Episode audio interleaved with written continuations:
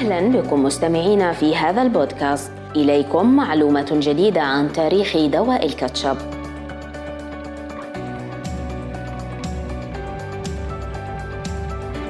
هل تعلم أنه في الثلاثينيات من القرن التاسع عشر بيع الكاتشب كدواء؟ فقد كان يصنع من العنب والفطر والعليق ولم يحتوي وقتها على الطماطم بسبب الظن أنه خضار سام. وذلك حتى أثبت طبيا أن الطماطم غير سام ومنذ ذلك الحين دخل الطماطم كمكون أساسي في صناعة الكاتشب الذي يشيع استعماله في يومنا هذا في كافة أصقاع العالم. شكرا لحسن استماعكم دمتم بخير وإلى لقاء آخر مع معلومه جديدة.